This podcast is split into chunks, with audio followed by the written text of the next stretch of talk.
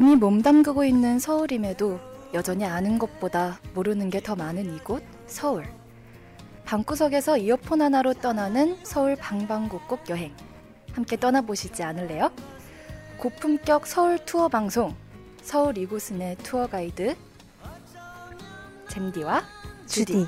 지금 출발합니다.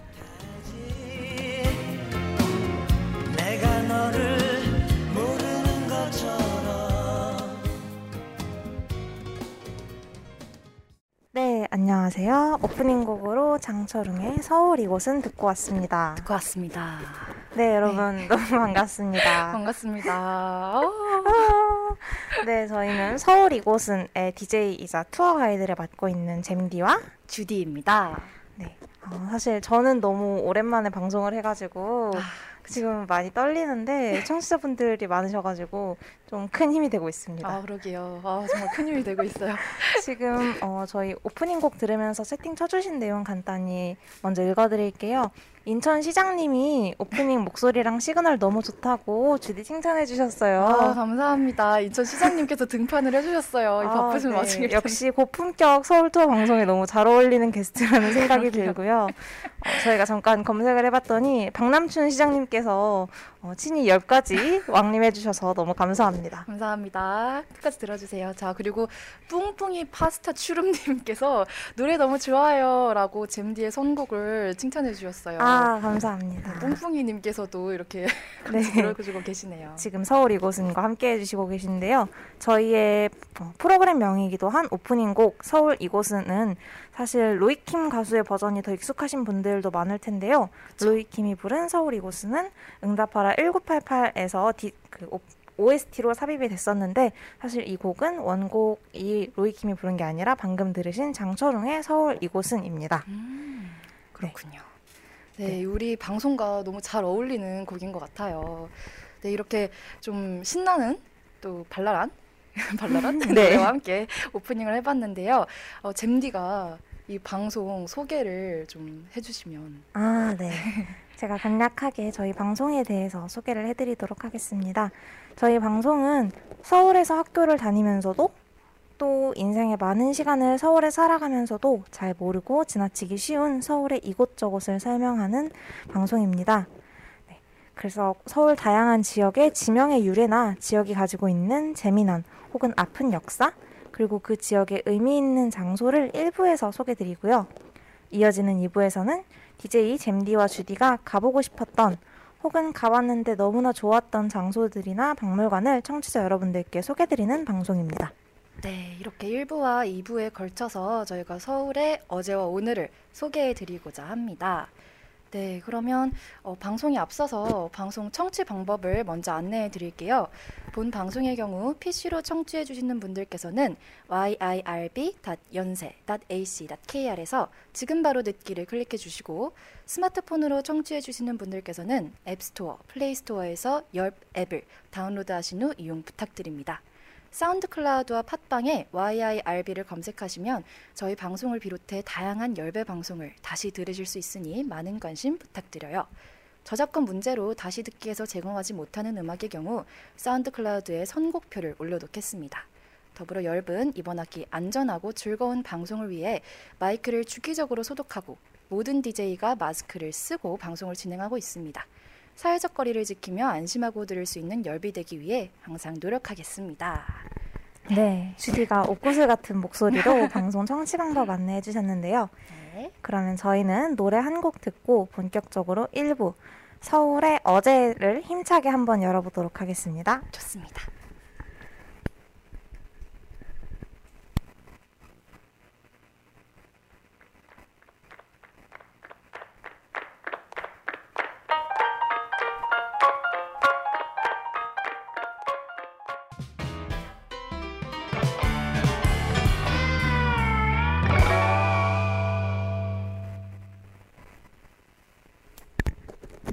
네, 치즈의 Madeleine Love 듣고 돌아왔습니다. 네, 오늘 날씨와 딱 맞는 곡인 것 같아요. 네, 요새 사실 이번 여름에 비가 정말 많이 와서 햇볕 보기가 쉽지 않았는데요. 그렇죠. 그런 우울했던 기분을 알기라도 하는 듯이 요새는 정말 맑은 가을 하늘이라는 말이 딱 어울릴 정도로 하늘도 너무 화창하고 아침 저녁으로 선선해서 날씨가 너무 좋은 것 같아요. 맞습니다. 그래서 우리 뿡뿡이 파스타 추름님께서 노래 진짜 좋네요. 날씨랑 딱 맞는 선곡. DJ분들 센스 오지고 지리고 레리꼬라고 해주셨어요. 네. 아, 감사합니다. 극찬을 해주셨네요. 점심부터 텐션이 정말 좋으시네요. 저도 청취자 여러분들의 이 텐션을 받아서 신나게 방송해 보도록 하겠습니다. 좋습니다. 그러면 일부 문을 열기에 앞서서 저희 오늘 진행될 방송의 주제 소개해 드릴게요. 음, 서울의 다양한 지역 중에서 오늘 잼디와 주디가 찾아갈 장소는 바로 광화문입니다. 와! 네, 어, 아무래도 서울에서 굉장히 상징적인 지역이기도 하고 음, 서울에 있는 조선의 본궁 경복궁을 지키고 있는 이 광화문에 대해서 오늘 역사와 의미 있는 장소들을 살펴보고 저희가 꼭 가보고 싶은 장소들을 소개해드리는 시간을 갖도록 하겠습니다. 좋습니다. 네, 그러면 1부 서울의 어제로 어, 먼저 제가 준비한 이야기를 살, 슬슬 꺼내보려고 합니다. 네. 어, 저는 오늘 음, 이 광화문이라는 지역의 역사와 이 광화문이라는 이름이 왜 붙었는지에 대해서 좀 간단하게 어, 소개해드리려고 해요. 사실 저희가 광화문 가자, 뭐 광화문에서 있었던 일이라고 하면 굉장히 넓어요. 지하철역 이름부터 그. 광화문 본역 그리고 양 옆에 있는 종로 거리까지 다 광화문이라고 통칭하고 있는데요. 음, 굳이 콕 집어서 말하자면 광화문은 조선의 정궁인 경복궁의 남쪽에 위치한 문으로서 빛이 되는 문, 즉 조선의 임금의 정치야, 정치와 덕망이 온 나라를 빛이 되어 비추어 나가는 문이라는 뜻을 가지고 있습니다. 아, 정말 말 그대로 빛나네요. 네, 그쵸. 빛나고 있는 문이네요. 음, 임금의 빛이 약간 세상에 퍼져라 이런 음. 이름을 가진 어, 이름이라고 할 수 있겠는데요. 지금의 자리에서 아주 아주 오래 있었던 건축물입니다. 무려 조선을 건국한 태조가 바로 현재의 위치에 광화문을 처음으로 창건하면서 조선의 정문으로 삼았었는데요. 하지만 처음에는 이 광화문이라는 멋진 이름이 아니라 어, 궁궐에 들어가는 중앙 전문이라는 의미에서 그냥 사정문이라는 이름으로 불렀다고 해요. 어, 이게 이름에 따라 되게 이, 느낌이 달라지네요. 그쵸. 네. 사정문이라고 하면 되게 약간 작고 뭔가 네. 절에 들어가는 그런 문 정도로 생각이 드는데 그러게요. 음. 광화문 하니까 뭔가 그 왕조의 위엄이 느껴지는? 네, 굉장히 그런- 좀 웅장한 느낌이 있는데 네. 이 웅장한 이름은 이후 세종 때에 이르러서 집현전 학자들이 붙인 이름이라고 합니다. 음, 그렇군요. 음. 그래서 지금도 광화문 광장에 가보시면 세종대왕이 이제 한 손에는 훈민정음을 들고 광화문을 마주보면서 앉아 있는데요. 어, 여러모로 광화문 광장을 지킬 자격이 있는 그런 어, 왕인 것 같습니다. 그렇네요. 네. 네. 지키고 있을 자격이 차고 넘치십니다. 아, 네, 맞습니다. 그래서 이 광화문에 대해서 아주 간단하게 설명을 드리자면 경복궁을 둘러싸고 있는 문이 사실은 네 개가 있어요. 어. 저희가 알고 있, 제일 잘 아는 게 광화문인데 이 광화문은 남향인 정문의 역할을 하고 있어서 네 문 중에서도 가장 정교하고 음. 또 그림도 가장 많이 그려져 있고 화려하고 크기도 엄청 큰 문이라고 할 수 있어요. 어. 우리 학교로 따지면 사람들이 가장 많이 드나드는 정문 같은 느낌이라고 할까요? 어, 제가 음. 방금 이제 통학을 하면서 네. 들어온 그 정문 같은 아 그런 존재였군요. 네, 맞습니다. 사실 저희도 학교 다니면 북문, 뭐 동문, 서문이 네. 있는 건 알지만 자주 가진 않잖아요. 그렇네요. 아 그런 의미에서. 가장 많이 사용되는 그런 문이라고 생각하시면 되고 네. 그림도 정말 많아서 저희가 음. 뭐 전현무 후주작 이런 얘기 하잖아요. 어, 네네. 그런 네 가지 그 우리나라를 지키고 있는 전현무, 후주작, 뭐 좌청룡, 우백호가 전부 다 이 광화문에 그려져 있고 오. 기린 같은 상상 속의 동물들, 당시에는 굉장히 상상 속의 동물인 네. 그런 동물들도 광화문에 전부 그려져 있다고 합니다. 아 정말요? 네. 어, 언제 한번 가서 직접 눈으로 확인을 해보고 싶네요. 맞아요. 네. 그래서 이 문이 크기도 엄청 크고 되게 순환의 역사가 좀 길었다고 해요. 음. 광화문은 처음 지어진 건 아까 말씀드린 것처럼 1395년 태조가 조선을 만들면서 처음 완공식을 짜잔 하고 음. 치르게 됩니다. 하지만 그 이후로 총 네번이나 허물어졌다가 다시 짓는 역사가 반복되는데요. 이 중에 두 번은 조선시대, 두 번은 이제 한국이 건국된 이후라고 생각하시면 어. 될것 같아요. 네. 처음 무너진 건 1592년 임진왜란 당시에 경복궁이 불타면서 경복궁의 정문인 이 광화문도 같이 소실되게 됩니다. 음, 하지만 바로 건설되는 게 아니라 조선이 굉장히 어, 오랜 음. 기근에 시달렸기 때문에 네. 그냥 무너진 공터의 상태로 좀 방치되었다가 1865년 떨어진 왕권을 회복시키겠다는 야심을 품은 흥선대원군의 경복궁 재건 정책 다 어. 역사 시간에 들어보셨죠? 그렇죠. 네. 그때 다시 재건되면서 원래의 위치에 만들어지게 됩니다. 아 그렇군요. 아, 정말 이- 많이 무너졌었네요. 이 위치라는 게 사실 굉장히 중요한데요. 광화문은 이름의 뜻부터 왕의 기운이 뻗치는 그런 문이라는 의미에서 왕이 일하고 생활하는 경복궁과 정확한 일직선 남향으로 지어져 있다고 해요. 음. 네. 하지만 일제강점기이던 1927년 민족 멸살 정책의 일환으로 조선 총독부가 경복궁 바로 앞마당에 지어지면서 경- 총독부를 가로막고 있는 이 광화문도 함께 이사를 가게 됩니다. 이 광화문이 정말 뜬금없이 경복궁의 동쪽, 지금으로 치면 북문을 바라보는 방향으로 갑자기 이사를 하게 되는데요. 하지만 이마저도 어, 6.25 전쟁 당시에 포탄을 맞아가지고 윗부분에 있는 나무 건축은 전부 다 사라지고 아랫단에 있는 석조 건축물만 남아있게 됩니다. 아 정말 일제강점기를 지나서 또 전쟁까지 겪으면서 이 광화문도 같이 수모를 많이 겪어왔네요. 저 사실 민족사를 거의 함께한 문이라고 할 수 있는데요. 네. 이후에 휴전협정이 지나고 나서 남한의 모든 정권에서 가장 뜨거웠던 역사적인 화두는 이 광화문을 다시 원래의 자리로 이사시키는 일이었다고 합니다. 음. 그래서 결국 광화문을 다시 경복궁의 남쪽으로 이사시킨 건 1968년 박정희 정권 때였습니다. 음. 물론 일제를 좀 청산하고 광화문을 재건했다는 점에서 이 이사는 의의가 크기도 하지만 사실은 문제도 굉장히 많은 재건이었습니다. 어, 어떤 문제가 있었죠? 어, 사실 경복궁을 그대로 이사시키면서 복원시키면 기존의 건축물을 좀 다시 재건하는 거에서 의미를 많이 두는데 네. 기존의 건축물이었던 석조가 아니라 콘크리트를 사용하게 되고요. 아. 기존에 있었던 한 문 현판이 아니라 박정희 대통령이 직접 쓴 한글 현판, 어머. 광화문을 음. 한글로 써서 걸었고, 어, 그리고 아까 경복궁 앞들에 조선 총독부 건물이 지어졌다고 했잖아요. 네. 근데 이 건물이 허물어진 게 아니라 이 건물이 당시에 정부 중앙청사, 지금은 세종시에 있는 그 중앙청사의 역할을 대신하고 있었습니다. 아. 왜냐하면 사실 서울에는 아직 그만한 규모의 건물이 없었기 때문에 활용되고 있었긴 했는데요. 그렇군요. 어쨌든 광화문이 이전되면서 이 조선 총독부 건물의 정문이 되었다라는 비판을 피할 수 없었다고 합니다. 그렇겠네요. 네. 아, 그 끔찍한 역사를 그대로 약간 이렇게 가져가는 듯한 네. 느낌이 들 수 있었을 것 같아요. 뭔가 일제강점기로 다시 돌아갔다는 비판이 끊이지 않아서 음. 결국 2006년 경복궁 재건 사업의 일환으로 음, 광화문도 철거와 재건축을 반복하게 됩니다. 그래서 약 4년간의 공사 끝에 2010년 광화문은 지금 저희가 보고 있는 윗부분 목조는 소나무로 그리고 음. 아랫부분 석조는 옛 돌과 새 돌을 번갈아 사용하는 석조를 활용해서 최대한 조선시대 건축과 유사한 방식으로 재건되었고요. 네.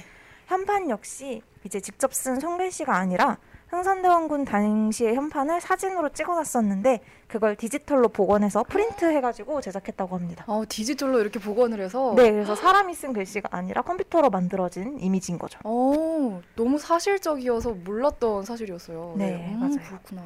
그래서 이렇게 다사다난한 역사를 좀 견디면서 장소도 모습도 많이 바뀌었지만 조선시대부터 지금까지 서울 그리고 우리나라의 정치사를 대변해온 광화문이라고 할 수 있겠습니다. 아, 정말 역사를 우리나라 역사를 함께 해왔네요. 이게 조선 처음 이제 만들어질 때부터 네. 쭉 이어져 온 역사를 다 지켜봐온 문이네요. 어, 지금 채팅창도 굉장히 많은 이야기 해주시고 계시는데 그렇네요. 어, 지나가는 어, 왕의 빛이 아니라 일제강점기의 빛을 쏘는 꼴이 됐군요. 라고 어머. 정말 띵언이네요. 아, 띵원입니다. 정말. 오, 청취자분들께 정말 좋은 표현을 많이 네, 정말 받아오게 되네요. 어, 정말 그때 네. 당시에는 광화문이 사실 조선의 상징이 아니라 조선의 굴욕이 되어버리는 마음 아픈 역사이기도 했죠. 그렇네요. 네, 그리고 현판이 디지털인 줄은 전혀 몰랐네요. 해주셨고. 네, 저도 방송을 준비하기 전에는 현판이 디지털인 줄 몰랐는데 네. 이 현판도 사실 얽힌 역사가 조금 있는 게 음. 디지털로 처음에 인쇄를 해서 붙였는데 네. 3개월 만에 금이 가기 시작하는 거예요. 어, 그래서 금이요? 난리가 났었죠. 네. 2010년에 이제 난리가 났어서 그걸 다시 떼고 왜 그런지 살펴봤더니 네. 나무판에다가 단순히 그 글자를 붙이기만 하면 되는 게 아니라 이게 조선시대에도 굉장히 세밀한 공법으로 몇백 년을 나무가 건딜 수 있도록 만들어진 공법이 있었던 거예요. 아. 그게 나무를 글자 모양으로 파서 거기에 잉크를 이제 그 먹을 채우고 네. 뒤편에는 금박을 씌워서 음. 나무가 상하지 않도록 하는 일종의 코팅 방식을 조선 시대부터 차용을 했던 거죠. 정말 그렇게 세심한 기술들이 들어가 있었던 거네요. 네. 그래서 이 기술을 활용해서 지금도 복원 작업을 계속하고 있다고 합니다. 아, 그렇군요.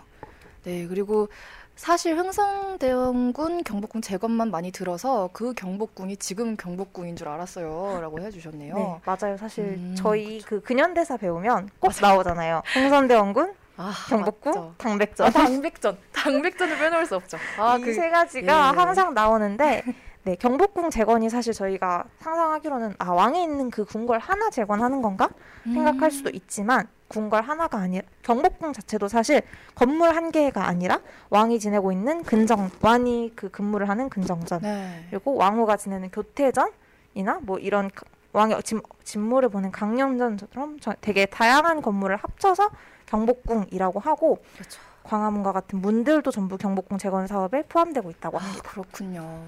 네, 그리고 우리 손님 오우님께서 아까 광화문 너무 좋아하신다고 방송 기대된다고 주님 목소리 너무 좋다고 해주셨습니다. 아, 감사합니다. 그리고 뿡뿡이 파스타 출연님께서도 너무 유익하고 재밌다고 해주셨네요. 네. 그리고 인천 시장님이 과거에도 이렇게 미래 후손을 위해서 현판을 유지해야겠다는 생각을 한 게 너무 신기하다고 해주셨는데 음, 저도 약간 궁궐이나 아니면 전주의 경기장 같은 걸 갈 때마다 깜짝깜짝 놀라는 게 네. 사실 정말 지금도 지어진 지 몇 년 안 된 건물들이 부실 건축 때문에 금도 가고 무너지고 하는 게 굉장히 많잖아요. 그렇죠. 근데 그렇게 오래된 건물들, 특히 뭐 콘크리트로 지은 것도 아니고 돌과 나무만 이용해서 지은 건물들이 지금도 너무 튼튼하고 사람이 살아도 무방할 정도로 어, 되게 단단하다는 게 굉장히 과학적이고 또 후손들을 생각하면서 지은 건물들이라는 생각이 듭니다. 네, 정말 그렇게 비교를 해서 보니까 엄청난 그런 선조들의 지혜가 그쵸. 느껴집니다. 네. 네. 그리고 촛불님께서 와 와 와 와 광화문 하면 노래만 생각했었는데라고 해주셨어요. 아, 네, 광화문 이제 아이디가 촛불인 건 아무래도 광화문 광장에 대한 아. 이야기를 살짝 담아주신 것 같은데 그렇네요. 이 광장에 대한 이야기는 노래 한 곡 듣고 주디가 준비한 이야기들에서 만나보도록 하겠습니다. 네.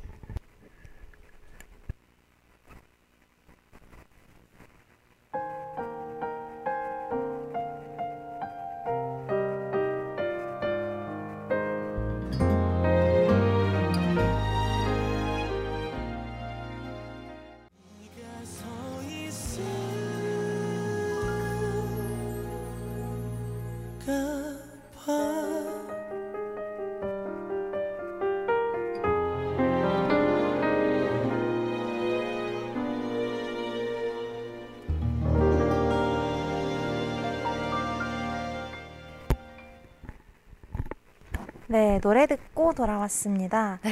광화문에서 헤어진 연인과 보냈던 행복한 시절을 회상하면서 그리워하는 노래 광화문에서 듣고 왔는데요. 어, 노래의 가사를 들어보면 진짜 딱 계절이 지금 이맘때인 것 같아요. 그러게요. 음, 가사에서 제가 좋아하는 부분을 한 줄 읽어드리자면 광화문 가로수 은행잎 물들 때 그제야 고개를 들었었나봐. 네, 이 어. 부분이 지금 딱 은행잎이 약간 노릇해지는 그 그러네요. 시기를 말하는 것 같습니다. 아 정말 또 이 노래를 듣고 보니 광화문에 또 가고 싶어지네요. 네, 손님 오호님께서도 이번 주에 금요일에 광화문 놀러 가는데 앞으로 갈 때마다 오늘 들었던 내용이 생각날 것 같아요 라고 해주셨고, 네 지나가는 DJ님께서 아련하게 광화문에서 해주셨어요. 네, 뿡뿡이 파스타 출연님도 노래 진짜 좋다고 요새 힘들었는데 위로가 된다고 감사하다고 아, 해주셨는데 감사합니다. 네, 저희가 더 저희가 감사합니다. 네. 그리고 오늘 떡볶이 먹는다 내가 님께서 어, 선곡 에바 킹스턴 블레이드 너무 좋아하는 곡이에요 해주셨는데 에바 사실- 킹스턴 네, 블레이드 사실 그 DJ가 그 단어의 뜻을 몰라가지고 처음 봤어요. 방금 노래를 들으면서 네이버에 쳐봤어요. 쳐봤는데 이제 어떤 외국 에서 영어로 이걸 설명을 해주셨더라고요. 네, 외국에서 영어로 네. 답변을 이렇게 에바 킹스턴 블레이드에 대해서 달아주시다니, 어, 글로벌한 그런 용어였나 봐요. 어, 역시 케이팝이 글로벌해지고 있다 보니까 이런 케이팝 용어들도 굉장히 글로벌하게 뻗어나가는 것 같습니다. 그런가 봅니다. 네. 뭐 궁금하신 분들을 위해서 말씀드리자면 에바 킹스턴 블레이드는 에바의 뭐 최상급 정도 정말 멋지다 너무 정말 멋지다. 좋다라는 정도의 의미고 네, 오늘 떡볶이 먹는다 내가님 너무 감사하고 감사해요. 저희 뒤에 준비한 노래들도 많은 기대해 주세요. 네. 자, 그러면 이제 우리가 노래도 듣고 왔으니 본격적으로 광화문 그 근방에 있는 의미 있는 장소에 대해서 함께 이야기를 나눠보겠습니다. 네. 자, 이곳을 빼놓고서는 도저히 광화문 일대를 말할 수가 없죠. 바로 바로 어디죠? 경복궁입니다. 맞습니다. 네. 경복궁은 이제 조선 최초의 궁궐이죠. 최초의 궁궐이고 이 광화문이 있는 그 존재 이유라고 할 수도 있겠죠. 네. 경복이라는 게 큰 복을 누리다라는 뜻을 가지고 있고요. 이 광화문에 들어가기 앞서서 바로 이제 그 경복궁 광화문 앞에 해태 조각상이 있죠. 맞아요. 네, 이건 상상의 동물이고 음. 해치라고도 불렀는데 사람들의 잘잘못을 가려서 잘못이 있는 사람은 벌로 머리에 난 뿔을 사용해서 이렇게 찔렀다고 합니다. 약간 한국판 그 사자의 입 같은 느낌이네요. 그렇네요. 네. 그래서 앞에서는 이제 좀 자신의 잘못을 숨기고 들어가야겠네요. 또 궁궐에 들어오는 사람들이 가마나 말을 타고 올 때 해태상 앞에선 가마와 말에서 내린 후에 걸어서 여기서부터 본격적으로 들어갔다고 합니다. 음. 그럼 우리도 좀 예의를 갖추어서 네. 네. 한번 경복궁으로 들어가 보도록 하겠습니다. 자, 경복궁에 들어가면 가장 먼저 만날 수 있는 곳이 바로 외전이에요. 이게 좀 비교적 바깥쪽에 있다고 해서 외전인데 여기가 바로 왕이 정치하는 곳입니다. 그래서 근정전과 사정전이 있는데 근정전 근이 부지런할 근자예요. 그리고 사정전은 사 생각하고 생각해서 정치하라 라는 뜻을 가지고 있고 제가 여기서 약간 충격을 받았던 게 근정전에 네. 그 내포된 뜻이 더 길더라고요. 어 정말요? 네, 이게 아침에는 정사에 부지런하고 점심에는 어진이를 방문하는데 부지런하고 저녁에는 법령이 잘 지켜졌는지 밤에는 몸을 편안히 하는데 부지런하라. 하루 종일 부지런하라라는 뜻을 담고 있다고 해요. 와 왕은 MBTI 무조건 J여야겠네요. 제여야 합니다. 계획이 없으면 살수 네, 없을 것 살수 같아요. 없습니다. 그래서 이걸 보고 만약에 내가 왕이었다면 이걸 견딜 수 있었을까 하는 생각이 어. 들어요. 잼디는 왕이 될 수 있다 하면 하실 건가요? 저는 일단 못할 것 같고요. 저 결론을 먼저 말할게요. 아, 저는. 못할 것 같고.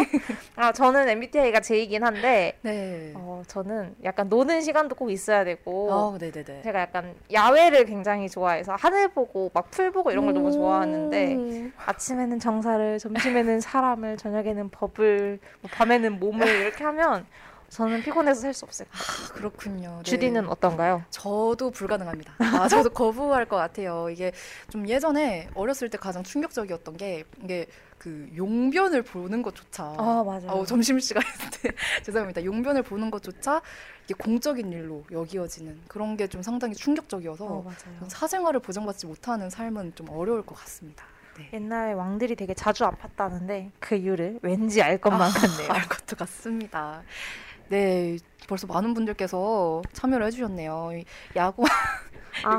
네, 야구왕 김잼디님께서 올해가 경복궁 무료입장 마지막 해인데 이렇게 지나가고 있네요 해주셨는데 마지막 해인가요? 마지막 해면 아 이게 그 대학생은 네 그 몇 년생까지 그 나이가 맞아요. 있더라고요. 근데 네. 하지만 실망하지 않으셔도 되는 게 한복을 입으면 무료입장이시기 때문에 네 나이가 지나도 한복을 입으면 언제든지 무료로 들어가실 수 있습니다. 어, 처음 알았어요. 아, 네. 아주 꿀팁이네요. 그리고 풍풍이 파스타 출연님께서도 근정전의 의미를 들으시면서 그런 뜻이 있다니 하면서 왕이 되려는 자 그 왕관의 무게를 견뎌라라는 명언이 떠오른다고 해주셨는데 진짜 맞는 것 같습니다. 맞는 말이네요, 정말. 그리고 잼디를 국회로 근데 잼디는 노는 시간이 언제일까 싶을 정도로 일을 많이 하잖아요. 어, 저는 뭐죠? 아닙니다. 사주로입니다. 이건 이런 어. 루머는 해명하도록 하겠습니다. 일을 많이 하신다고 아 하는데 절대 아닙니다. 어, 왕이 돼도 될 것 같은데요. 아, 안 됩니다, 안 됩니다. 국회로 나가시길 아닙니다, 아닙니다. 저는 국회가 아니라 학생회관에서 방송하는 걸로 하겠습니다. 좋습니다. 네, 그러면 여기서 좀 더 안으로 걸어 들어가 봅시다. 네. 들어가면 바로 내전이 나와요. 이게 좀 더 안쪽에 위 치해서 내전인데 여긴 바로 사적인 영역입니다. 왕과 왕비의 침전이 있죠. 강령전, 교태전이 위치해 있습니다. 여기서 또 새롭게 알게 됐던 사실이 교태전이 이제 내전 뒤에 후원 있는 것까지 고려를 하면 궁 전체에서 그 가장 중앙에 위치해 있다고 해요. 그래서 중앙에 위치해 있는 궁전에서 중전이라고 해서 음. 우리가 왕비를 이제 중전이라고 부르는 게 이것과 연관이 있다고 합니다. 정말요? 처음 알았어요. 처음 알았습니다. 네, 이런 뜻이 있었다고 합니다. 그리고 이게 그 내전에만 있는 건 아니지만 그 경복궁 내에 전각 그 건물과 건물을 연결하는 네. 그 우리가 들어가면 기둥이 쫙 있는 곳이 있잖아요. 네네. 좌우에 거기가 바로 신하들의 이동 통로인 회랑입니다. 음. 저는 여기를 사진 스팟으로만 아 사실 그렇죠. 생각을 하고 있었어요. 거기 기둥에 기대가지고 이렇게 찍으면 아주 잘 나오는데 여기가 바로 신하들의 이동 통로였다고 합니다. 그리고 이제 좀 더 그 경복궁 안에 많은 분들께서 원픽으로 꼽으시는 장소 네. 경회루 여기를 빼놓을 수가 없죠. 정말 멋있게 생겼잖아요. 너무 멋있죠. 여기는 이제 연못이 있고 거기 안에 건물이 있는데 이제 나라의 경사가 있을 때 연회를 베푸는 곳이죠. 네. 외국에서 뭐 사신이 왔을 때도 뭐 연회를 베풀기도 하고요. 여기는 연못이 엄청나게 크고 물도 많은데 배수로 건축이 너무 잘 돼 있어서 아. 물이 범람하지도 않고 썩지도 않는다고 합니다. 네, 여기서도 바로 선조들의 슬기로운 그런 건축 생활을 엿볼 수가 있었습니다. 음, 사실 우리나라는 경주에도 포석장이 있잖아요. 그쵸. 그 물가에다가 술잔 띄워놓고 놀았다는 그런 걸 보면 네. 참 연회를 하거나 이럴 때 물을 굉장히 좋아했던 것 같아요. 아, 그렇네요. 네, 그리고 이게 그냥 일반적으로 쉽게 쉽게 노시는 게 아니라 꼭 아름답고 맞아요. 네, 뭔가 제대로 즐기셨던 것 같습니다. 네. 이상한 채팅이 많이 올라오고 있는데 네. 저는 몸이 10개 아니고요. 네. 가능하고요. 야구왕 아닙니다. 아, 야구왕인데 국회왕까지 아닙니다. 가볍게 해명하자면 세 개 다 아닌 걸로 하고. 네. 어, 아. 도전을 한번 이상하네요. 어, 제 옆에- 분위기가 어. 상당히 이상하게 흘러가고 있네요. 제 옆에 계신 분이 이렇게 어마어마하신 분이라는 걸 저는 어머 저 영광이네요. 오늘 주디랑 실물로 처음 만났는데 분위기가 상당히 이상하네요. 초면에 많은 것을 알아가는 감사합니다. 더 올려주세요. 어, 겸손까지. 자, 그래서 경복궁에 대해서 주디가 준비한 이야기를 조금 더 들어볼까요? 네, 그래서 이제 경회루에 대한 저의 그 애심을 표현을 해보려고 합니다. 저는 네. 수험생 시절에 이제 독서실에 있다가 공부하기 싫으면 바로 지하철역으로 달려가서 여기로 맞아요. 왔습니다. 맞아요. 경회로로.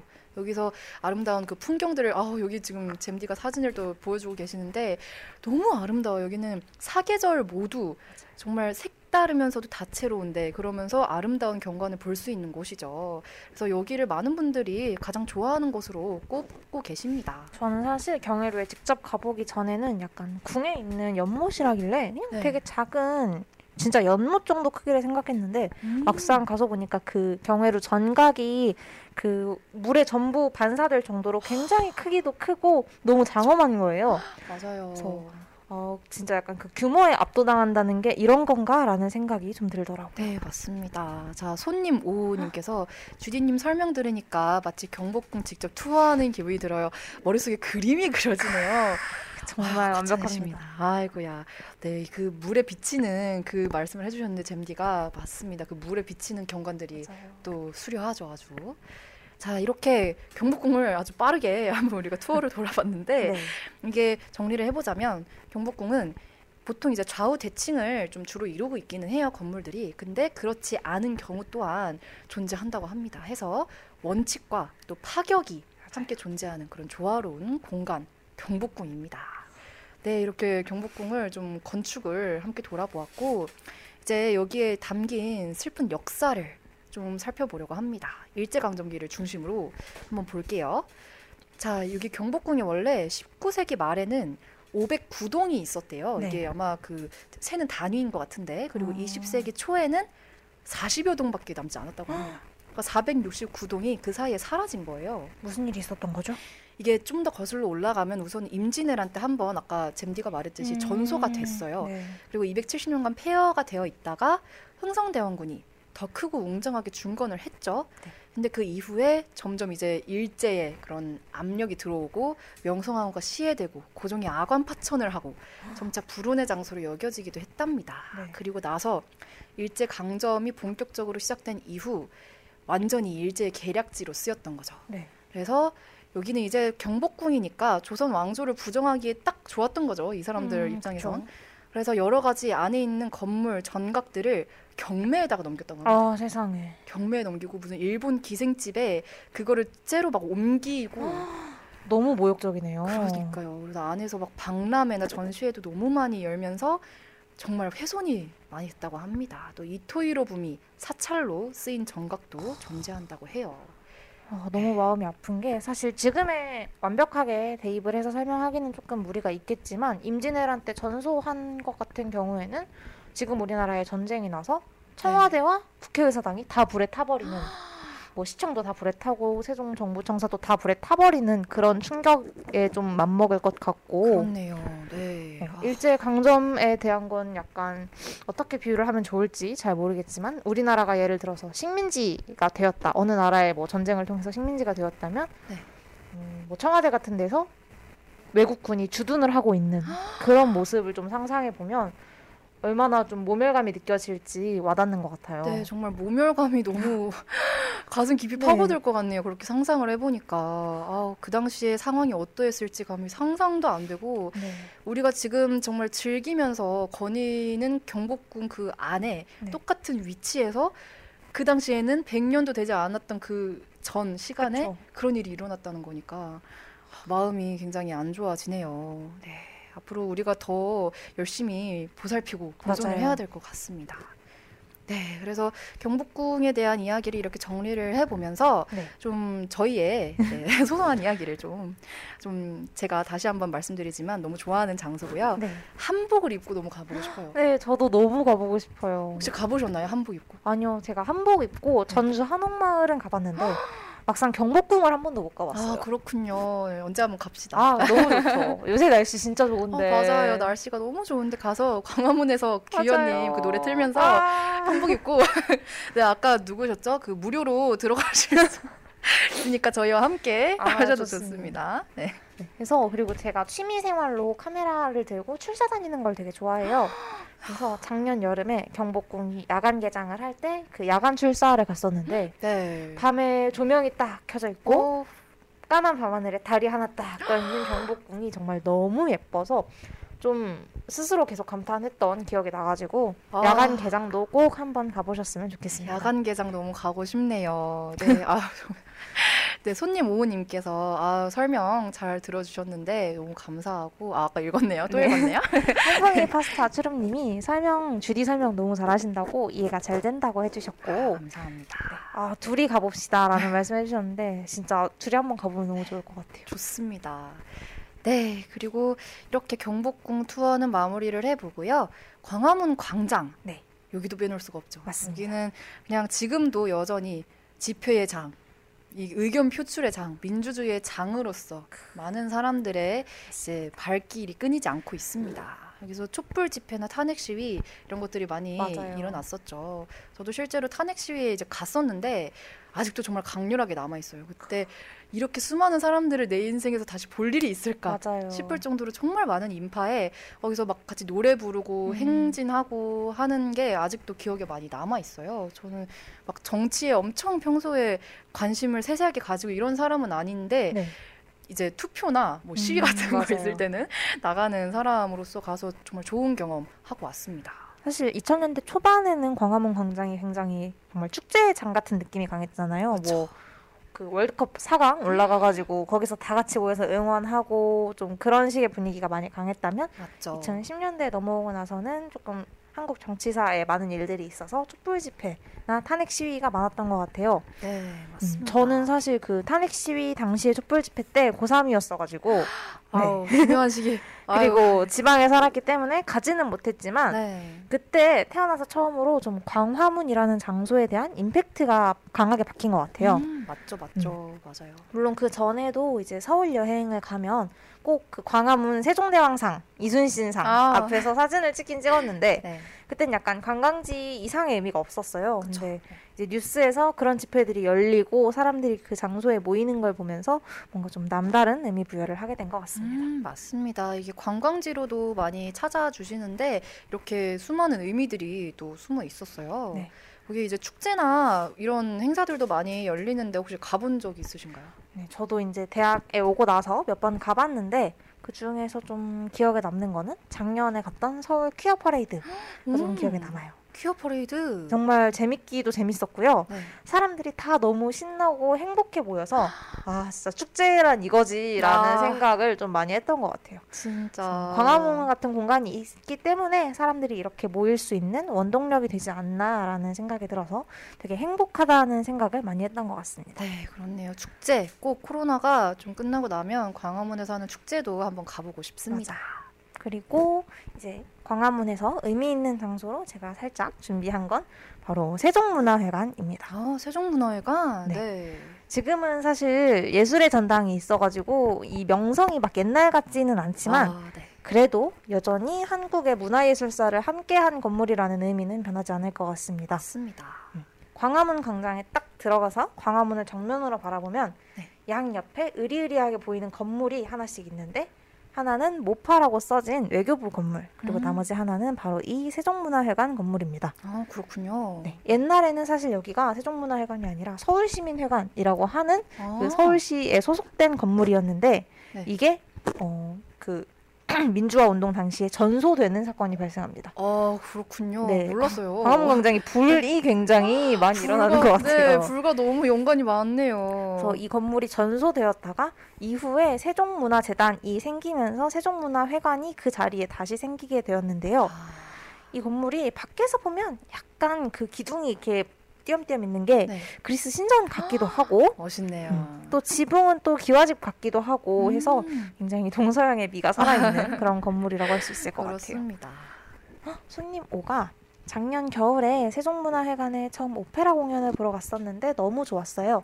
이런 역사적 사실을 안고 있는 공간인지는 처음 알았네요. 해주셨습니다. 어, 저, 어, 공연을 보러 가셨군요. 네, 맞아요. 음, 맞아요. 이게 자기가 경험했던 거랑 이게 몰랐던 사실을 음. 같이 딱 합치는 순간 아, 희열이 좀 느낌, 있죠. 아, 좋죠. 저도 이제 공연을 보러 몇 번 세종문화회관에 갔었는데 가서 보면 진짜 너무 커요. 건물이 커요. 기둥이 네. 진짜 한 세 명 정도는 끌어안아야 한 개를 끊어낼 수 있을 정도로 규모가 엄청나네요. 네, 그래서 너무 크기도 커가지고 갈 때마다 볼 때마다 크다라고 생각했던 것 같습니다.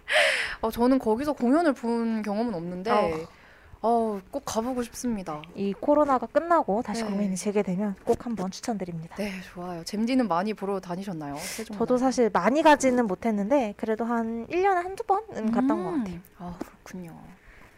그러면 주디가 준비한 1부 엔딩곡 듣고 저희는 2부 서울의 오늘로 돌아오도록 하겠습니다. 네.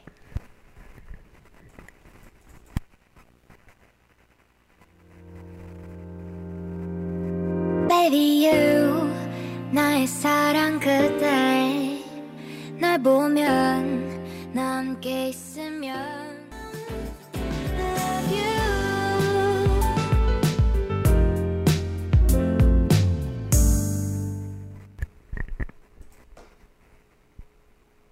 네, 노래 듣고 돌아왔습니다. 네, 볼빨간 사춘기의 처음부터 너와 나. 네, 정말 노래가 싱그럽고 오늘 날씨와 또다시 잘 어울리는 곡이 하나 더 나왔네요. 네, 주디가 선곡해 주셨는데 진짜 너무 잘 어울리고 주디랑도 사실 너무 잘 어울리는 곡입니다. 어머나 너무 감사합니다. 저는 이제 경복궁 하니까 사극이 떠올라서 아, 군주 맞아요. 가면의 주인 그 아, 드라마 맞아요. OST 네 그거를 한번 들고 와 봤는데 이런 즐겁고 발랄한 분위기와 함께 2부에 막 올려보도록 하겠습니다.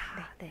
이분은 저희가 서울에서 다양한 핫플들을 소개해드리는 서울의 오늘이라는 코너를 준비했는데요. 네. 먼저 어, 서울의 어, 광화문에서 가볼 만한 다양한 추천 카페와 빵집을 소개하는 이야기를 주디가 준비했습니다. 네, 그 광화문 주변에 정말 빵집, 유명 빵집이 많더라고요. 제가 또 빵순입니다. 저는 빵을 너무너무 좋아해요. 저도요. 소울메이트 이렇게 빵순이들이 만나서 한번 덕질을 오늘 해보려고 정말. 해요. 이게 어, 빵 어떤 스타일 좋아하세요? 저는 어, 거의 안 가리긴 하는데 네. 굳이 따지자면 약간 초코가 들어가는 걸 좋아하고요. 좋고 좋죠. 그리고 아. 약간 뻑뻑한 앙금류는 별로 안 좋아하는데 또 약간 위에 피자빵이라든지 아. 그런 좀 단 게 들어간 거 그리고 연유가 들어간 빵들을 굉장히 좋아합니다. 연유 요즘 또 유행하는 빵이죠. 맞아요. 네. 주디는 어떤 빵 좋아하나요? 저는 원래 저도 그런 류를 좋아했는데 요즘 스콘에 빠졌어요. 스콘 너무 맛있죠. 스콘 너무 좋아해요. 정말. 그래서 이곳을 준비해 왔습니다. 폴 앤 폴리나. 여기가 광화문에도 있지만 여기 주변 그 연희동에도 있다고. 제가 또 연희동 주민 아니겠습니까? wow.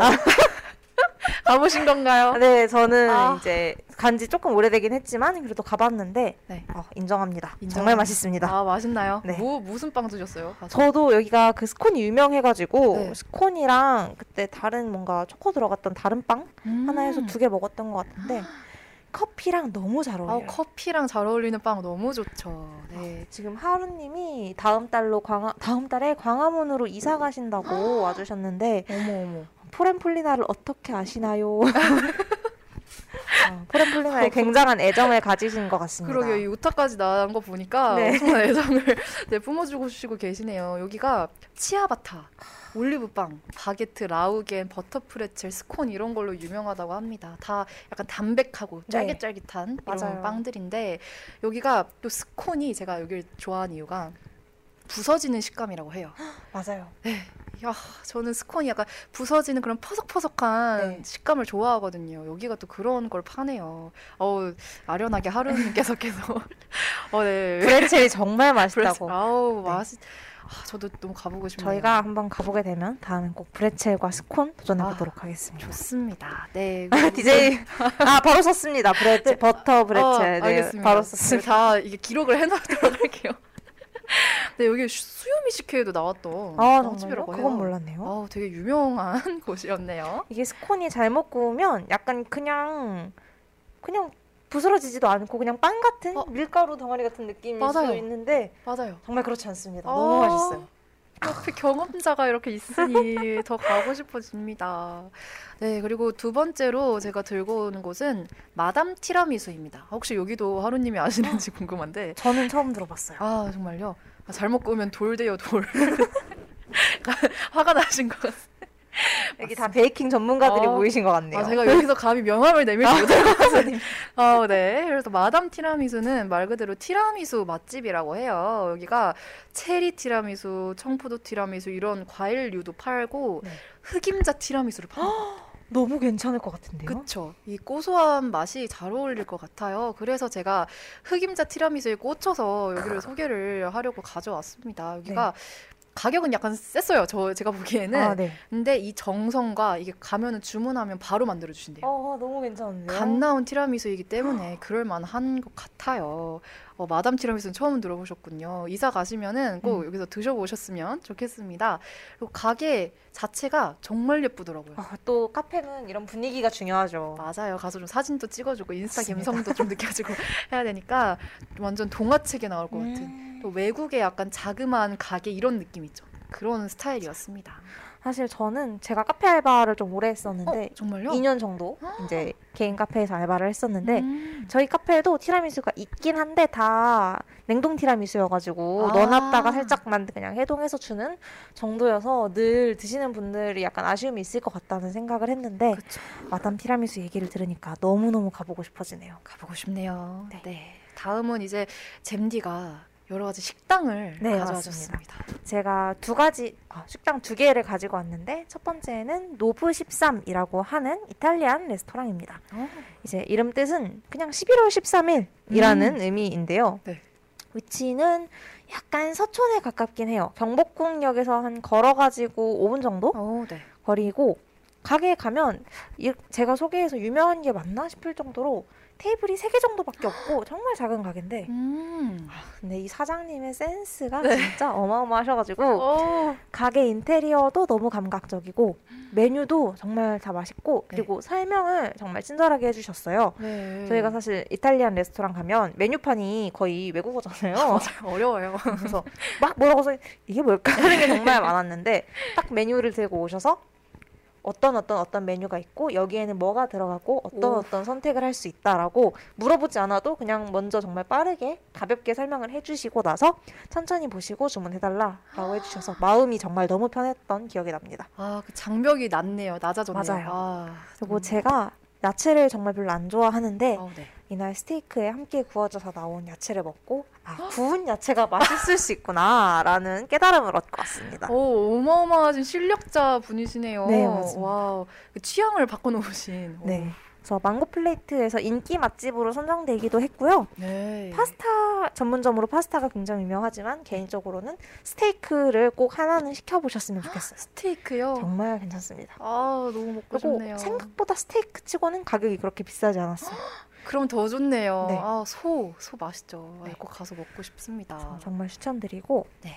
두 번째 식당, 식당은 조금 한국적으로 건너와서 바로 국밥집인 청진옥입니다. 청진옥. 네. 이름을 들어보신 분들도 있을 것 같아요. 굉장히 유명한 집이고 이제 맛있게 먹는 맛집 프로그램 맛있는 녀석들에도 아, 나온 재밌죠. 굉장히 오래된 집입니다.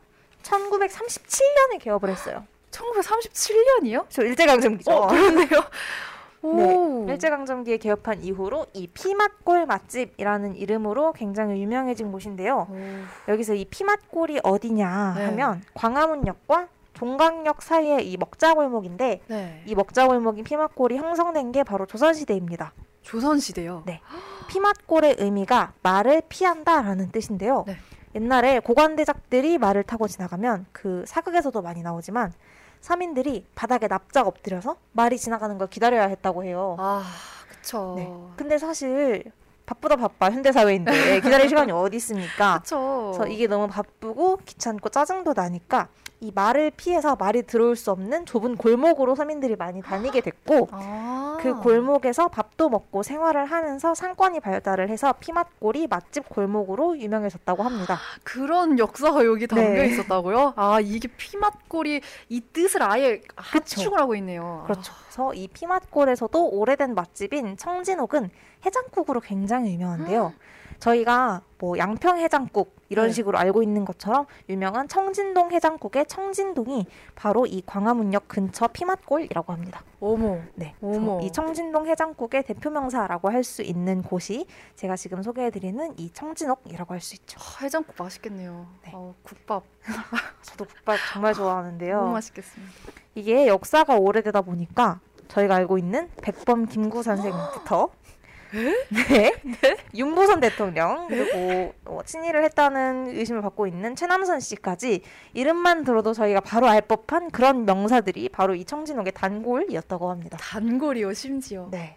청진옥이 어. 옛날 자리에서 두 번 정도 이사를 했는데 네. 처음에는 이 피맛골이 개발되면서 어, 건물에 뭐 몇 층 정도로 올라갔다가 지금은 다시 원래 청진옥 자리에 땅을 사가지고 건물을 지어서 돌아갔다고 합니다. 아우 너무 잘 됐네요. 아 이거 네. 정말 살아있는 역사책인데요. 맞아요. 와. 그래서 저도 아직 한 번도 못 가봤는데 이번 가을에 쌀쌀해지면 꼭 한번 가보고 싶습니다. 가보고 싶네요. 요, 우리가 같이 가야 할 아 너무 리스트. 경복궁에서 한복 입고 사진 딱 찍고 청진옥에서 밥 먹고 야간 개장. 야간 개장 보고 어, 카페. 가고 아, 아 저- 완벽합니다.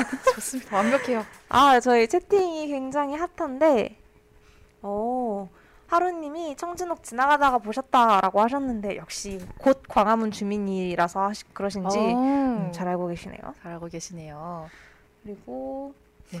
아, 약간 서로, 아, 선수분들끼리 많이 네, 친해지셨는데요. 만담을 나누고 계시네요. 네. 아, 그리고, 아, 저희가 광화문에 가겠다는 계획을 세워드렸더니, 아 이걸 이렇게 정말 다시 청취자와 약속해드릴까요? 확인 사살을 딱 아, 약속하죠. 갈수 있습니다. 할수 있죠. 아, 갈수 그럼요. 있죠. 어. 저희 한 학기 동안 방송할 거기 때문에 그럼요. 답사도 가고 많이 갈 겁니다. 좋습니다.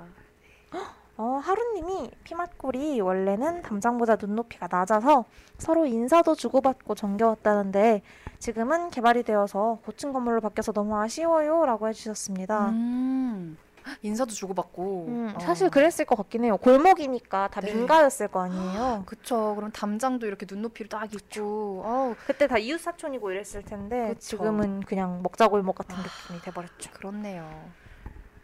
아. 아, 이게 아 술고래 맛 유행어였군요. 술고래에서 들은 것 같네요. 그렇군요. 아, 아 유행어라니 뿌듯. 아, 술고래 본인이 등판하시는 아, 네. 건가요? 청취자 이게 약간 옆 이번 학기에 유행어가 될 것 같은 아, 유행 예감이 듭니다. 좋습니다. 저희도 종종 써먹도록 네, 저도 다른 방송 가서 청취자와의 약속을 자주 언급하도록 하겠습니다. 좋습니다. 네, 그러면 이렇게 저희가 먹을 것들 관련해서 식당과 카페, 빵집을 추천을 해드렸는데 여러분들도 나중에 광화문 근방을 가신다면 이걸로 한번 하루에 그 일정을 짜 보시는 것도 추천드리겠습니다. 그러면 이제 노래 하나 듣고 올게요. 이게 광화문 네.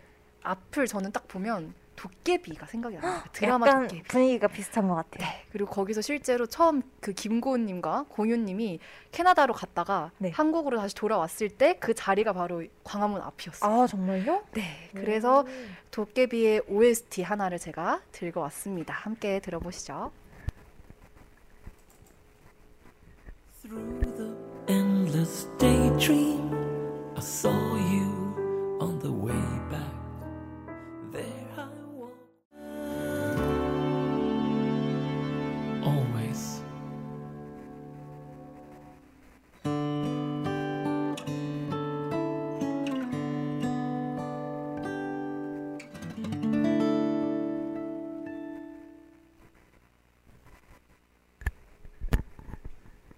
노래 듣고 들어왔습니다. 맞습니다. 네.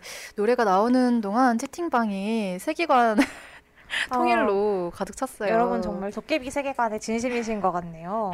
네, 어, 연희대 신방과 아, 네 지은탁 이 17학번으로 들어간 게 이제 극 중에 나오는데 네. 동기이시겠네요. 여기에 굉장히 그 동기이신 분들이 많은 것 같아요. 진짜 지금 취준하고 있다고. 어, 네 사실 17학번이면 지금 라디오 PD 하기 위해서 열심히 취준하고 있을 텐데 아, 그렇네요. 바쁘시겠네요. 극 중에서는 취직이 된 걸 보니 좀 부럽네요. 아, 부럽네요. 라디오 PD가 꿈이면 어, 10배도 좀 이렇게 아, 그럼요. 들어보셨어요. 꼭 활동해야죠. 필수 코스 아닌가요? 네, 그렇습니다. 어, 어, 마지막 Always는 스네이프를 아, 생각한 이 거. 노래가 네. 가사에 아마 그 always라는 부분이 있을 거예요. 마지막에 나지막하게 하는 부분이 맞아요. 이 스네이프 always가 무슨 민족시 아시나요? 어, 저는 이해를 할- 하지 못했어요. 아 이게 뭔 소리냐면 네. 그 해리포터를 보면 네. 해리포터에서 스네이프가 원래 그 해리포터의 엄마랑 어렸을 때부터 어, 네. 절친이고 네. 스네이프 교수가 짝사랑한 그런 이야기로 나옵니다. 뒤를 안 봤거든요, 제가. 네, 그래서 이게 어머. 뒷부분에 나오는 이야기인데 거기서 약간 어떤 식으로 나오냐면 덤블도어 교수인가? 저도 지금 정확히 맥락이 기억이 안 나는데 네. 덤블도어 교수가 스네이프한테 뭐 이제 스네이프가 해리 포터를 좀 지켜주는 것처럼 음. 나와요 뒷부분에서 그래서 뭐 언뭐 얼마나 사랑했느냐, 뭐 얼마나 지켜주었느냐 이런 네. 식으로 질문을 던졌을 때 스네이프 교수가 가만히 있다가 always라고 하거든요. 언제나라고. 그래서 그 장면이 굉장히 어머. 어, 이거 맞네요. 이거 네. always 할 때. 어, 스네이프가 속삭이는. 네. 그래서 아, 새로운 사실을 알아갑니다. 네, 그래서 하루님께서도 해리포터의 주인공은 스네이프입니다라고 해주셨는데 저 유튜브에도 그 네. 스네이프 시점 해리포터라고 치면 그 스네이프의 시점에서 해리포터 이야기를 그 시간 순으로 좀 풀어낸 편집본들이 있는데 보고 있으면 진짜 약간 눈물이 납니다. 눈물이 날 것 같아요. 얘기만 들어도 아련해지네요. 그래서 첫사랑의 아이를 지키기 위한 평생의 스네이프의 노력 이 좀 그런 눈물 자아내는 포인트인데 여기도 미치겠네요. 스네이프의 진심인 분들이 많이 있는 것 같습니다. 어, 정말 대단하신 분들입니다. 그러면 저희가 이제 스네이프에서 조금 빠져나와서 네. 어, 다시 돌아와 볼게요. 네, 이제 이제 광화문에 저희가 추천을 많이 해드렸는데 마지막으로 이제 포토 스팟이나 미술관 뭐 이런 것들을 좀 추천해 드리려고 합니다. 그래서 저는 광화문의 그 성벽 거기를 추천합니다. 맞아요. 경, 경복궁 성벽 거기를 따라서 걷다 보면 아 진짜 이런 도깨비 OST나 이런 걸 하나 틀어주면 그냥 드라마 주인공이 되는 거예요. 맞아요. 정말 네. 세상의 뮤직비디오가 아, 되는 기적. 맞습니다. 세상이 좀 느리게 흘러가는 네. 그런 걸 느낄 수가 있고 사진 찍기 너무 좋고요. 맞아요. 여기서 인생컷을 건질 수가 있고 또 야경이 야경이 장난이 맞습니다. 아니죠. 여기는. 광화문과 경복궁은 정말 조명을 잘 쓰는 성인 것 같아요. 맞아요. 조명을 참 잘 배치를 해놓으셔가지고 그 아름다움이 배가 되더라고요. 그래서 꼭 어, 이미 많이 가보셨을 수도 있겠지만 다시 가신다면 이곳을 눈여겨 보시면서 지나가셨으면 좋겠습니다. 그리고 제가 조금 소개해드리고 싶은 광화문의 포토 스팟은 이제 낮에 사진을 찍을 수 있는 곳인데요. 어, 아마 버스 타고 지나가시면서 걸어 다니시면서 한 번씩은 다 보셨을 것 같아요.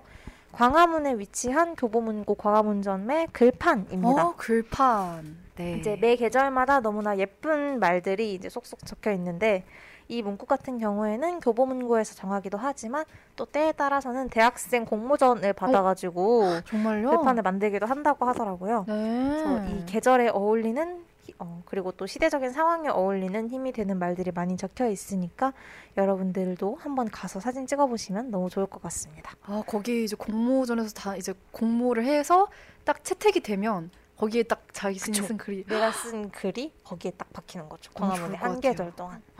정말 좀 네. 추억에 남는 일이 되고. 그러게요.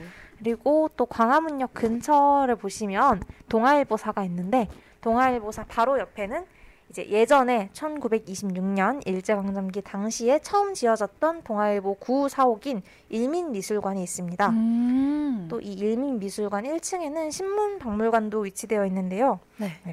어, 사실 저는 신문방송학과 전공이기도 하지만 그냥 한번 구경 삼아서 가봤는데 어. 되게 가볼만 했었고 전시들도 나름 재밌었던 것 같아요. 저도 한번 꼭 가봐야겠어요. 네. 신문 박물관. 네. 그래서 지금은 사실 코로나 때문에 막 전시를 이곳저곳 다니기는 좀 어렵지만 기회가 된다면 한번 가보는 것도 굉장히 좋을 것 같습니다. 네, 그렇네요. 어, 스네이프에 대해서 여러분들이 뭔가 자세히 이야기를 해주시고 계시는데 하루님이 잘 요약해 주셨으니까 아. 청취자분들도 혹시 궁금하시면 읽어주시면 좋을 것 같고요. 네, 찐사랑. 네. 그리고 해리포터에 대해서 다들 어, 굉장히 진심이신 것 같은데 사실 네. 해리포터 팬들이 정말 세계에 많아가지고 그쵸. 굿즈나 뭔가 아. 영상 콘텐츠 같은 것도 정말 끝없이 나오는 것 같습니다. 맞습니다. 그 Universal Studio. 네, 거기도 맞아요. 꼭 가보고 싶은 어. 것중 하나고 이게 어린 시절에 네. 저희가 많이 만났다 보니까 그 진심이 아, 지금까지 많이 맞습니다. 이어지는 것 같아요. 그리고 채팅에서 ASMR 얘기해 주시니까 생각난 게 그 광화문 같은 곳도 ASMR 콘텐츠가 있는 거 알고 계신가요? 불렀어요. 저희가 여름에 밤에 가면 들을 수 있는 풀벌레 소리라든지 네. 매미 소리 그리고 물이 흐르는 소리 같은 걸 전부 채취해가지고 ASMR 콘텐츠로도 많이 제작하고 어, 또 요새 한국에서 활동하는 ASMR 유튜버 분들이 이런 한국적인 소리들을 담아내는 콘텐츠를 많이 만들어내고 계셔서 관심 있는 분들은 찾아보셔도 좋을 것 같습니다. 네, 좋은 정보 너무 감사합니다. 어, 그리고 잼디를 국회로님이 네. 광화문에 가면 으리으리한 신문사 건물이 많아서 마음이 없다가도 직장이 되고 싶기도 해요라고 해주셨는데 맞아요. 정말 거기는 맞습니다. 정말 으리으리한 건물들이 음. 둘러싸고 있죠. 맞습니다. 사실 저희는 굉장히 좀 역사적이거나 가볼 만한 어떤 놀이 장소들을 소개시켜 드렸는데 광화문에 굉장히 회사 건물들도 많고. 음, 아까 말씀드린 것처럼 청사 같은 것도 아. 정말 많습니다. 맞아요. 가면 이제 취직하고 싶고 맞아요. 일하고 싶고 내가 있을 곳이 저기 있었으면 이런 아, 마음도 들죠. 네. 그리고 아, 네. 해리포터 이야기 계속 하고 계시고 아, 인사동. 그쵸. 인사동이 주변에 있어서 이제 정겨운 마음이 같이 들고 직장 다니게 된다면 그쪽에서 하시고 싶다고. 음 맞아요. 네. 아, 사원증 걸고 아딱 거기 주변 점심시간에 맞습니다. 아, 너무 좋겠네요. 그러면서 역삼은 약간 삭막하고 각막 각박한 느낌의 오피스라면 광화문은 좀 정겨운 느낌이 아. 도는 그런 오피스라고 하루님이 말씀해 주셨는데 딱 맞는 표현입니다. 아 맞는 거. 지금 정작 사원증을 건 사람들은 아, 퇴사하고 싶다. 이것도 정말 맞는 말인 것 같아요. 네. 네, 정말 광화문이 과거부터 지금까지 뭔가 역사적인 의미뿐만 아니라 한국 사회를 정말 같이 그냥 태동하고 있다라고 해도 과언이 아닐 것 같습니다. 그렇습니다. 그러면 저희가 오늘 준비한 2부의 이야기는 여기까지이고요. 그러면 2부 엔딩곡 하나 들으시고 저희 마무리 엔딩으로 돌아오도록 하겠습니다. 네. 밤 먼지를 감췄지 골목을 서울의 먼지를 감췄지 골목골목 걸으며 baby talk to me walk and talk walk walk with me walk walk in the city of dust I love the city 네, 노래 듣고 돌아왔습니다. 방금 듣고 오신 곡은 어반자카파의 서울밤이라는 노래인데요. 노래가 진짜 좋네요. 네. 이제 아무래도 저희 방송이 서울과 관련된 방송이다 보니까 어, 좀 서울이라는 제목이라던가 좀 서울과 관련된 내용이 들어간 노래를 틀기 위해서 좀 찾아봤습니다. 아, 정말 딱 찰떡입니다. 이게 빈지노 네, 맞아요. 피처링이 아우 환상적이네요. 음, 그래서 이게 가사를 보면 뭐 서울밤 골목골목을 걷는다라든지 아니면 뭐 삼겹살집 검색했는데 오. 500개가 나와가지고 좀 결정하는데 어렵다라는 식으로 나오면서 이 서울의 별이라고 하는데 서울이 사실 별이 있다기보다는 네, 되게 건물들이 불이 꺼지지 않잖아요. 맞죠. 그래서 그런 않죠. 반짝반짝함을 서울밤에 잘 비유한 노래인 것 같습니다. 멋있습니다. 어, 그리고 프롬님, 아, 잼디를 국회로님이 프롬의 서울밤도 좋아요라고 해주셨는데 음. 저희가 다음 선곡 할 때 꼭 참고하도록 하겠습니다. 네. 야, 노래가 정말 다들 좋으셨나 봅니다. 네. 크.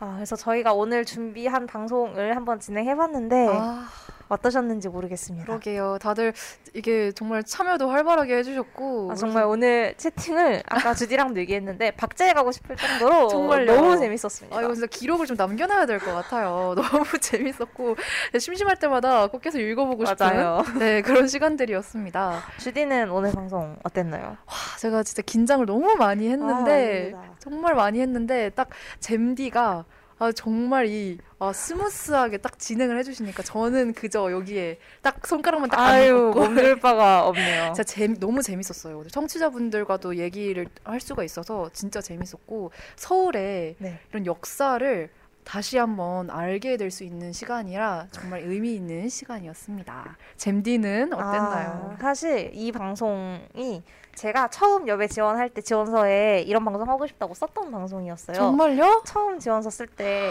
그 뭐 어떤 거 하고 싶냐고 쓰잖아요. 네 그래서 맞아요 맞아요. 거기서 아, 저는 완전 지방 사람이기 때문에 서울에 대한 방송을 하고 싶다라고 썼었는데 그걸 써놓고 막상 네. 방송을 어쩌다 보니까 안 하게 되더라고요. 네. 다른 것만 계속 하다가 이제 제가 이번 학기 휴학하고 좀 쉬고 있는데 음, 이런 걸 기획하면 좋겠다라는 생각이 들어서 기획을 했고 이제 주디와 함께 와. 연락이 와가지고 하게 됐는데 정말 주디가 있어서 너무 다행이다 그런 어. 생각이 많이 들었고 오늘 첫 방이어서 사실 제가 진짜 긴장을 많이 했어요. 어, 정말 긴장 많이 하셨어요. 정말 아니 너무 오랜만에 방송해가지고 대본 쓰면서도 아 이게 어떡하지 이렇게 하면 되겠지 이게 준비가 다 된 거겠지 하면서 긴장을 많이 했는데 너무 잘하셨는데요?